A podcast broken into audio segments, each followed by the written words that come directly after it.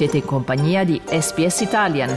Trovate altre storie su sps.com.au barra Italian o scaricate la SPS Radio app.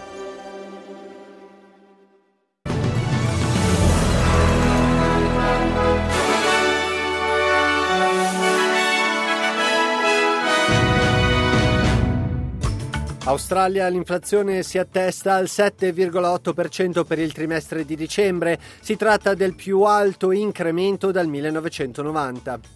Nuova Zelanda Chris Hipkins diventa ufficialmente il nuovo primo ministro. E per lo sport tennis agli Australian Open Novak Djokovic alla ricerca della sua 44esima semifinale di slam contro Andrei Rublev. Buon pomeriggio e benvenuti all'edizione flash del notiziario di SBS Italian presentata in studio per voi da Federico Solchi.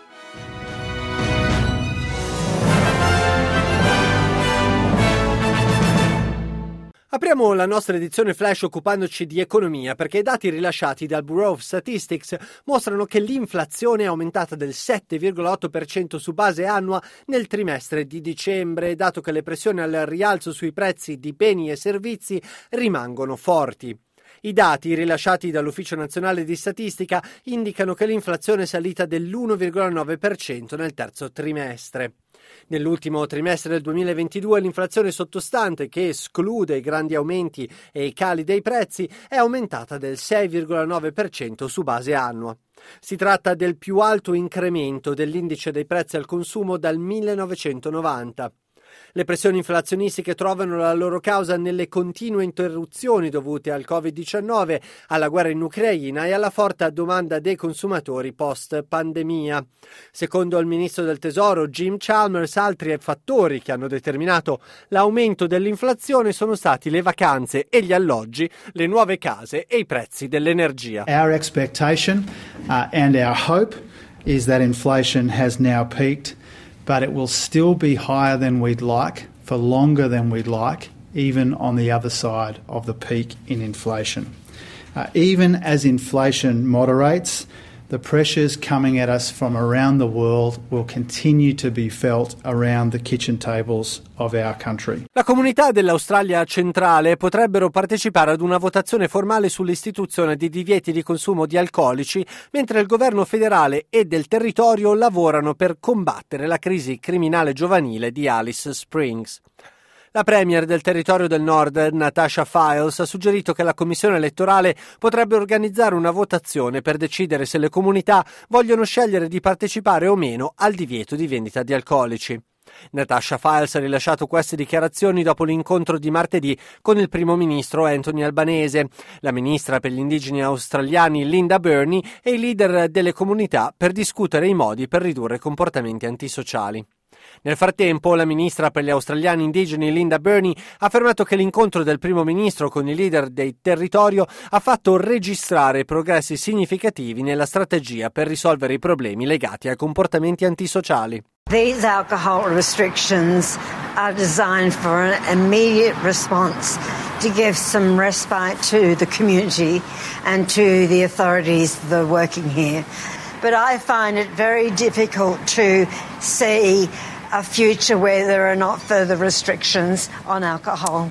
Andiamo ora in Nuova Zelanda dove il leader laburista Chris Hipkins ha prestato giuramento come 41esimo primo ministro neozelandese in seguito alle dimissioni di Jacinta Ardern.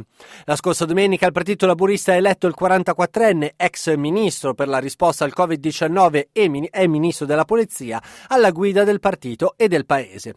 Hipkins ha prestato giuramento oggi a Wellington insieme alla sua vice Carmel Sepuloni. This is the biggest privilege and responsibility of my life. Uh, I'm energised and excited by the challenges that lie ahead. The Deputy Prime Minister and I both take today's appointments very seriously. As Prime Minister, I acknowledge the important nature of my role in advising the Sovereign and the Governor General. Le elezioni generali avranno luogo in Nuova Zelanda il prossimo 14 ottobre. Il governo federale australiano ha dichiarato che il musicista statunitense Kenai West potrebbe essere impedito l'ingresso in Australia per motivi di caratteriali. Il rapper, ora noto come Ye, avrebbe in programma una visita a Melbourne nei prossimi giorni per incontrare la famiglia della sua presunta nuova moglie, la stilista Bianca Censori. Ma il ministro dell'istruzione Jason Clark ha dichiarato a Channel 9 che probabilmente Ye non sarebbe il benvenuto a causa dei suoi passati commenti antisemiti. I don't know if he's applied for a visa yet, but uh, Google it, you'll see that uh, he seems like he's a pretty big fan of a person who killed six million Jewish people last century. Uh, people like that who've applied for visas to get into Australia in the past have been rejected. I expect that if he does apply, uh, he would have to go through the same process and, and answer the same questions that they did. Il leader dell'opposizione Peter Dutton ha dichiarato che la sua inclinazione sarebbe quella di non permettere al rapper di entrare in Australia.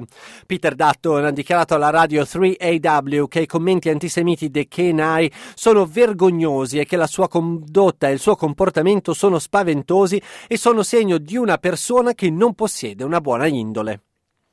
Passiamo ora allo sport. Novak Djokovic cercherà di conquistare la sua 44esima semifinale di un grande slam quando stasera sarà protagonista dei quarti di finale a Melbourne Park. Il serbo affronterà i quarti di finale degli Australian Open Andrei Rublev con Djokovic che risulta imbattuto in 38 partite in Australia e a caccia della decima semifinale e poi del titolo nel suo slam preferito. Per ostacolare Djokovic, Rublev dovrà aprire una nuova strada raggiungendo per la prima volta una semifinale in uno slam. Il russo ha partecipato a sei quarti di finale di slam, tra cui quello di Melbourne nel 2021, ma non è ancora riuscito a fare il passo successivo.